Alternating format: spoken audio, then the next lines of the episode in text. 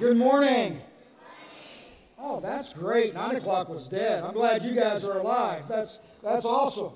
Well, I ended up going to Florida this last week, and and I was there for New NI, our, our international mission organization. So I was there with board meetings and flew down, no problem. Flew into the small airport in Punta Gorda, just outside of Fort Myers, and and on the way back, I had an afternoon flight, so taking my time got there early, dropped off the rental car, thinking I've got like two hours and 20 minutes before this flight leaves. And so go into the airport, go through the first part of security, no problem. And then I get to the checkpoint. You guys flown lately? Yeah, it's always interesting. So I'm a diabetic. I've got an insulin pump on, and I tell them that as I go through the scanner. And they said, "Okay, step aside," and they patch it down. They make you, you know, put your hand over it, and then they check your hands, and then they put the little thing they rub over your hands into this machine, and a red light goes off. Excuse me, sir. Will you please step over here? Would you like to be in a private room, or are you fine in public? That was the question.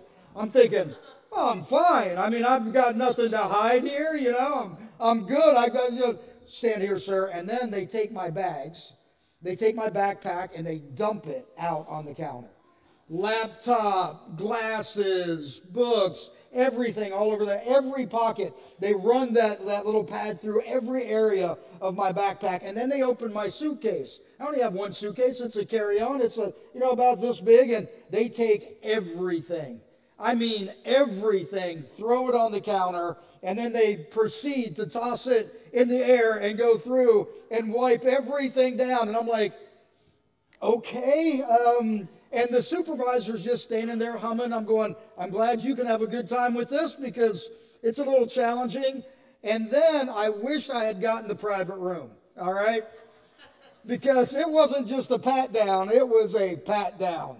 That's what it was. Hands down my pants, up my pants, uh, everywhere kind of deal. And it's like, oh, okay, this is interesting. And you try to keep a good attitude about everything, right? But you're like, I'm glad you're doing this to protect us and make sure that we're secure, but I wish you had done it to someone else and not me.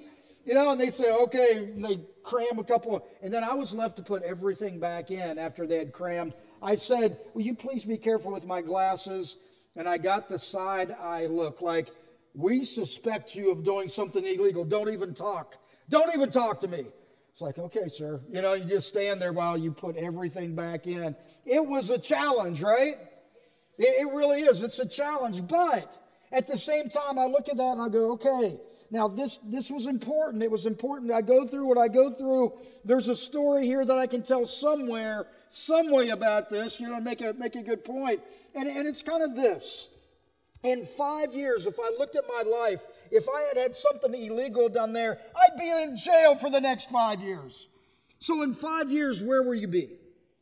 What's that going to look like in your life? In five years, where will you be? Have you ever stopped to think about that? Moments like this make you think. In five years, where will you be? How old are you? Say it out loud. How old are you? I'm 57. All right. So in five years, I'll be 62. What about you? How old in five years? All right. Don't lie. I know some of you are on, but I'm, you know, I'll be 62, five years, and you look at your life and going, okay, in five years, what is your life going to look like? What's it going to look like spiritually? What's it going to look like relationally? What's it going to look like financially? What's it going to look like, look like physically? Let's, let's take each one of those and walk through them real quickly. What's your life in five years going to look like spiritually? Right? Where's your current spiritual life? Is it strong? Is it weak? Is it solid? Is it growing? What does that say about your future spiritual life? Well, it's a good start, right? It's, it's a good groundwork to get you going in the right direction. For some of you thinking in five years, I'm going to be closer to God than I am right now.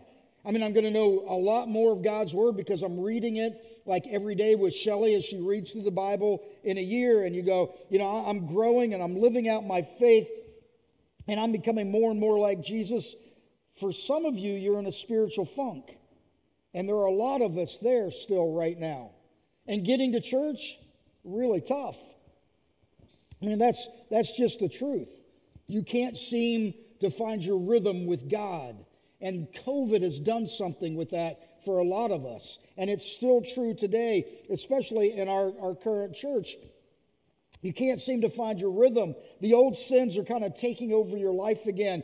You've lost a little bit of faith. Maybe you've drifted from God just a little bit. What do you think your spiritual life is going to look like in five years? It's a valid question. What about your relational life? What about your relation? Let's talk about friends first. Five years from now, some of you, you're going to be developing some great God honoring friendships. I mean, you're going to be stronger. You're going to be sharpening each other, challenging each other. You're, you're, you're going to have these rich relationships, or maybe you don't have very good friends right now. And maybe the ones that you have are bad influence on your life. What are your friendships going to look like in five years?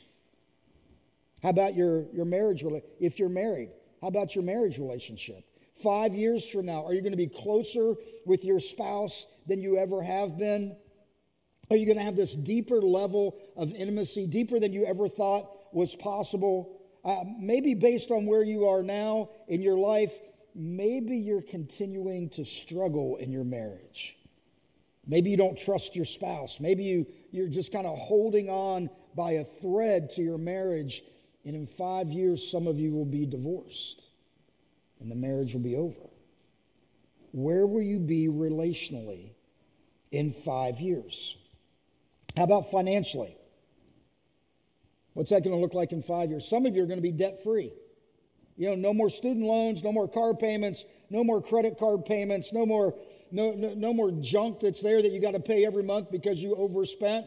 I mean, you've got margin in your life, right? And your finances. And you'll be able to be more generous. You'll be able to help people and serve people and give to people around you because you found that margin financially in your life. But some of us are going to continue on the same path, just living paycheck to paycheck. Maybe the debt's going to grow. Maybe the financial pressure's going to grow. Maybe you're going to find yourself worse off in five years than you are right now, and your head is underwater financially. That's where some of us are going to be. How about your physical life? Physically, where will you be in five years? Some of you are going to be more healthy. You're going to be stronger. You're going to be more fit. You're going to be, you're going to be free from whatever it is that's challenging you physically right now. And some of us, we're going to be stuck in the recliner, not even able to get out of it because physically you've just stayed there and you lack energy and you lack focus and you're unhealthy. I just want you to stop. I want you to think about the big areas of your life and ask, you, ask yourself, where will I be? How am I going to be? What's going to be happening in my life in five years? Now, some of you thinking there's no way I can predict what my life will look like in five years. There's just, there's just no way. Really? Hold on to this thought. The habits you have today will shape who you become tomorrow. Remember that statement? The habits that you're living out today will shape who you'll become tomorrow. And in five years, it's the same thing. And you know that's true because who you are today is a direct reflection of the habits that you've been living out for the past five years. That's how life works. The lifestyle that you lived five years ago is still there today, and it's haunting you and it's dragging you down, and it makes a difference in the decisions that you make. Here's a big question Do you like the direction that your habits are taking you? Whatever habits those are, do you like the direction that your habits are taking you? Remember, it doesn't matter what your intentions are. I mean, you can intend to do something, you can intend to make some changes, you can intend to say, This is where I want to be, but it doesn't change your life. Your habits change your life. God comes in and changes your life and allows you to develop new habits, which then changes who you are and where you end up. Galatians 6 says this Do not be deceived. God cannot be mocked. A man reaps what he sows. Whoever sows to please their flesh, from the flesh will reap destruction. Whoever sows to please the Spirit, from the Spirit will reap eternal life. Let us not become weary in doing good, for at the proper time we will reap a harvest if we do not give it up. He says, Don't be stupid. You've got two options here. This is for your entire life. You've got two options. He says, You're sowing to the flesh, bad choices, bad habits, bad lifestyles, or you're sowing to the Spirit, which breeds life and eternal life, and good habits, and good relationships, and healthy things around you. Those are your choices destruction and death, or life and godliness. Those are your choices.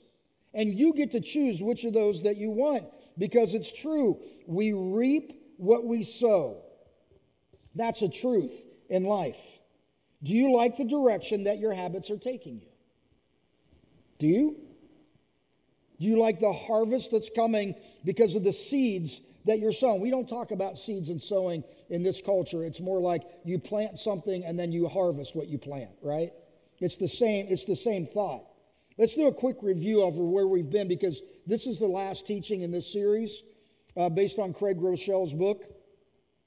And, um, and it really is important. The very first week, we learned that real and lasting change has nothing to do with your behavior modification, it's all about spiritual transformation.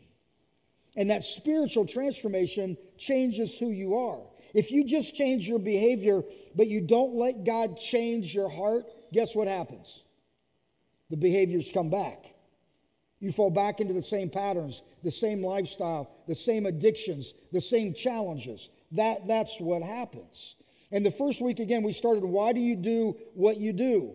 You do because of what you think about yourself. And when you see yourself as a child of God, you change how you look at everything else in your life. Every week builds on each, uh, on each other. The first week, we started with our spiritual who. Who is it that God is calling you to be? And then we looked at our spiritual why.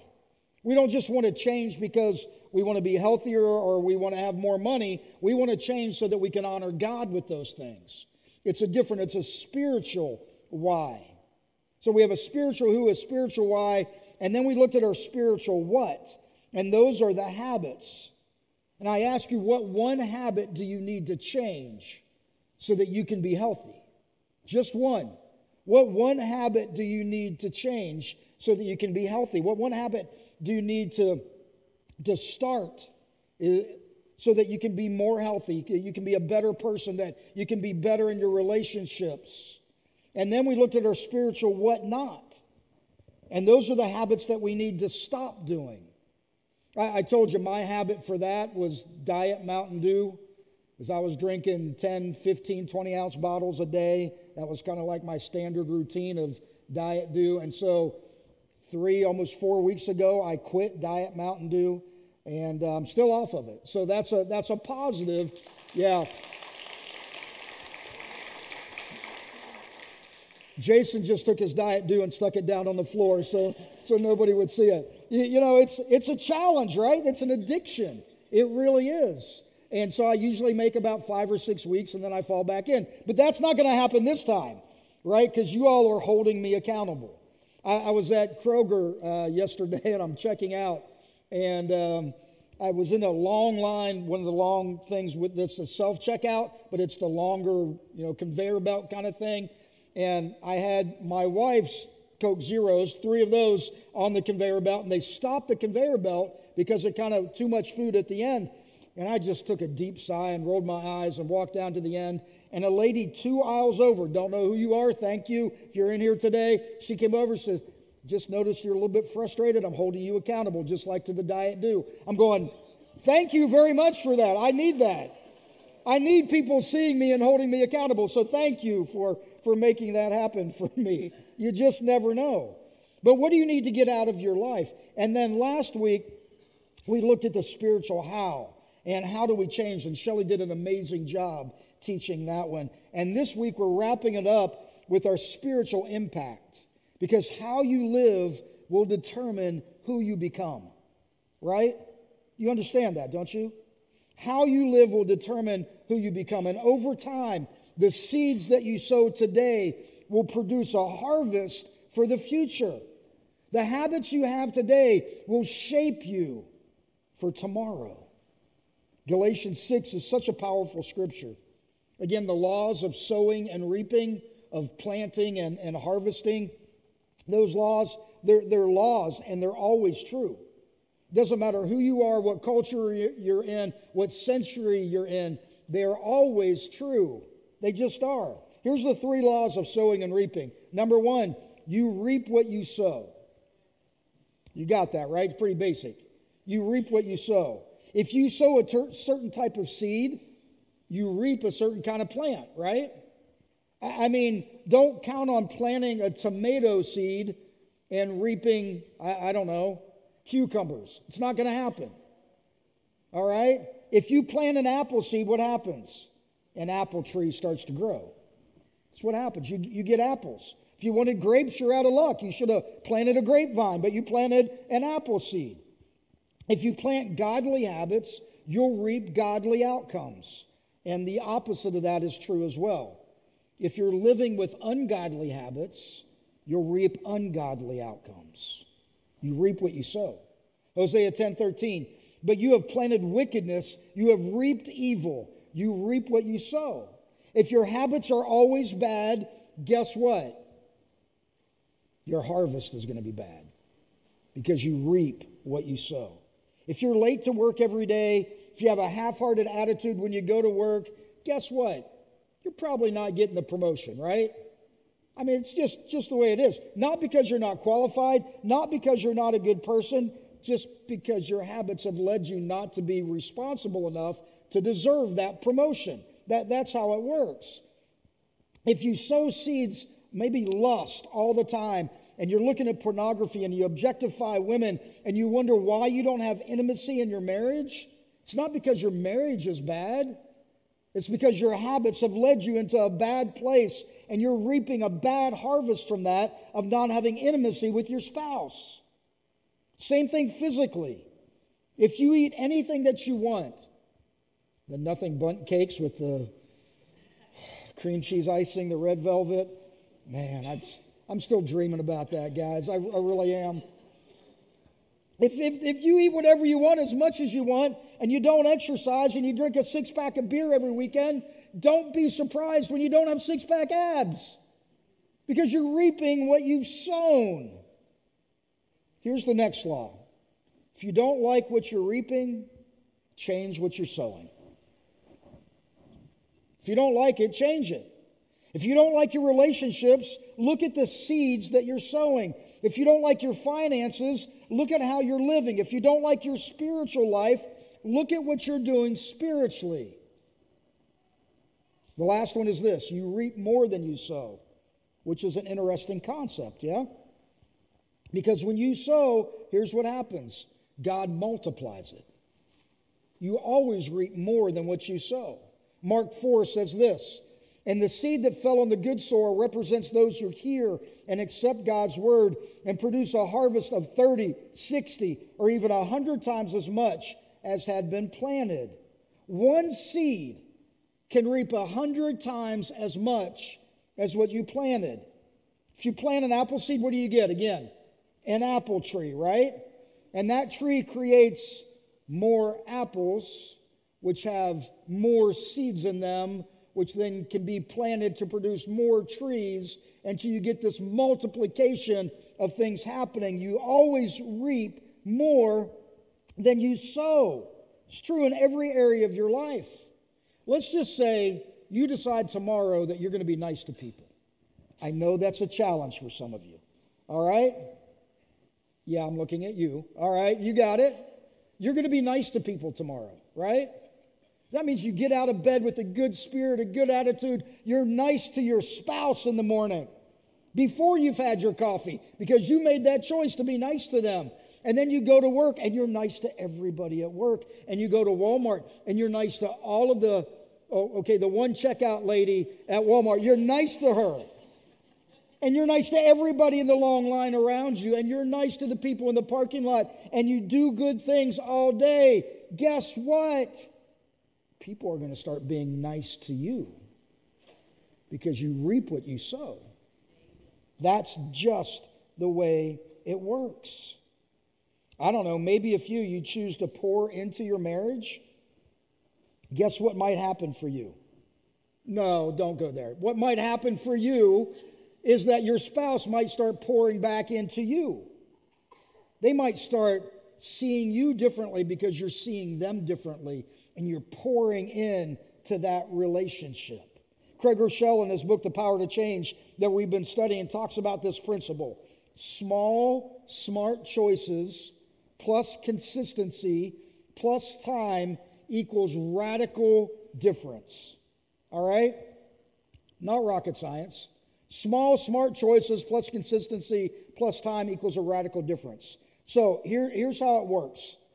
Um, let, let's just take coming to church as an example, right? One guy is just kind of inconsistent in church. I mean, he kind of shows up when it's convenient for him. He feels a little guilty about that, but he's not close to God because he's been drifting and he, he feels kind of guilty, but he slips back into some of his old habits and routines and temptations. And he's inconsistent, and it compounds into things that he's just not proud of because it's a lifestyle that has no consistency to it, no godliness to it. The other, the other guy's consistent in church. I mean, he shows up early, he sits on the front row, he's serving somewhere in, in, in the church, he's close to God, um, he, he's spiritually walking with God, he's reading his Bible, he's moving in these right directions, the right paths. Here's the deal there's almost no difference between these two guys after the first week. Almost none, right? I mean, you couldn't tell. A month goes by, you still can't tell. A few months go by, and you can start to see the differences. You know, you just really can. And then at month number 27, there is a significant difference in the lifestyles. There's a significant difference in how they're living and what they're doing. You see, it's what you do consistently. It's small, consistent habits done over and over and over again that equal positive results. Or if you're planting the wrong kind of seeds, it results in negative things happening in your life. Remember, if you don't like what you're reaping today, change what you're sowing. Change how you're living. You reap, here's the next one you reap after you sow. If you go out and plant grass seed today, guess what? You're not going to have grass by the end of October. When are you going to have grass? In the spring. It's a great time to plant. You plant it now, springtime, it's going to come up. And for us in our culture, that's part of the issue, right? I mean, we get so discouraged because we don't see things happening immediately. As soon as we do something, we expect results. And when that doesn't happen, we just quit because it's not fast enough for us. Let's just say you pray every day, five straight days. And at the end of five days, you don't feel any different spiritually, but you prayed for five days. Where's the change? Let's say you, you want to run. Again, you buy the right clothes, you got the right shoes, the right shorts, the right shirt. You look good, and you can go out and run maybe a block without stopping, maybe two blocks without stopping. But after a week of running every day, you're going, I, I, I still can't run a mile without stopping. Doesn't happen after a week. We expect immediate results, right? Or maybe you're paying off your debt. And so, so you go, okay, I'm not buying Starbucks for a whole month.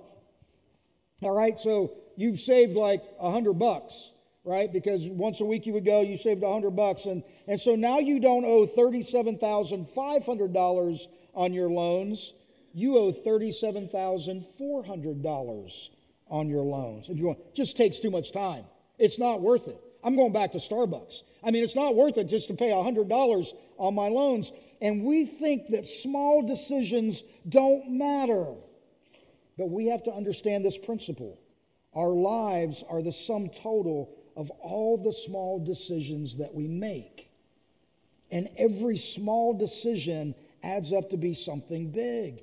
They'll pay off over time, or they will destroy you over time if you're doing the wrong decisions. So, who do you want to become? What type of person do you want to be? If you don't like what you're reaping, change what you're sowing. I can't say that enough because we don't seem to do it. So, who do you want to become? And when you consistently and faithfully honor God with wise decisions, and you let Jesus lead you and empowering you to these God honoring habits, your hard work and your discipline and your sacrifices and your faithfulness, they're not being wasted. They're making a future for you. That's what they're doing. Think of it this way it's like hot water. Put some water on the stove in a pan because you want some hot water. And what does what, what happens? Well, it doesn't heat up instantly. It takes a little bit of time, right? I mean, it warms up to 80 degrees. And then it gets hotter, warms up to 140 degrees. And then it gets hotter and it warms up to 180 degrees. And then it warms up to 200 and then 204, 205, and 211. What do you have? You have really hot water at 211 degrees, right? But it warms up one more degree to 212 degrees. Then you have boiling water. Didn't happen instantly. You didn't go from cold water to boiling water like that. It was a process. It took time. And what happens when you're living the best life that God has for you and you're making the right habits day after day after day after day after day? When you're doing that, your life starts to change. One day you are reaping a harvest, and people look at you and they say, Wow, that's incredible. You're an overnight success. And you you laugh to yourself and say, Overnight, nothing. It's been five years of every day getting up and reading my Bible, and every day getting up and praying, and every weekend worshiping God at my church, and connecting to people at my church, and serving God in ways that you wouldn't even believe. It's one thing at a time, after another, after another, after another. That's how it works. That's how five years from now your habits can change you because it's one step at a time. Galatians 6 9. Let us not become weary in doing good, for at the proper time we will reap a harvest if we do not give up. Friends, let me just say this to you don't give up. Don't give up. Do not give up. Don't give up. Keep praying. Keep worshiping. Keep reading. Keep serving. Don't turn your back on God. Turn to God. Allow Him to change you by doing one step at a time. Because in five years, you might just look back and think, I'm exactly where I need to be because of all the good habits that I've been doing over these past five years. Don't give up. For some of you, you need to take that first step spiritually. You need to connect to Jesus. And, and maybe for some of you, that's baptism. Like we're going to do this baptism Sunday in a couple weeks. Sign up now. Give us a call now. That's a great step for you. Some of you could use some prayer right now. We're going to have a prayer team down front in just a few minutes. Some of you just need to walk through where you're at in life and say, I need some help. I need some direction. I need some guidance. We're here for you. Right now, Shelly's going to come out and walk us through our time of communion. And then the band's going to play. We're going to have again the prayer warriors down front. If we can help you with anything today, we're here.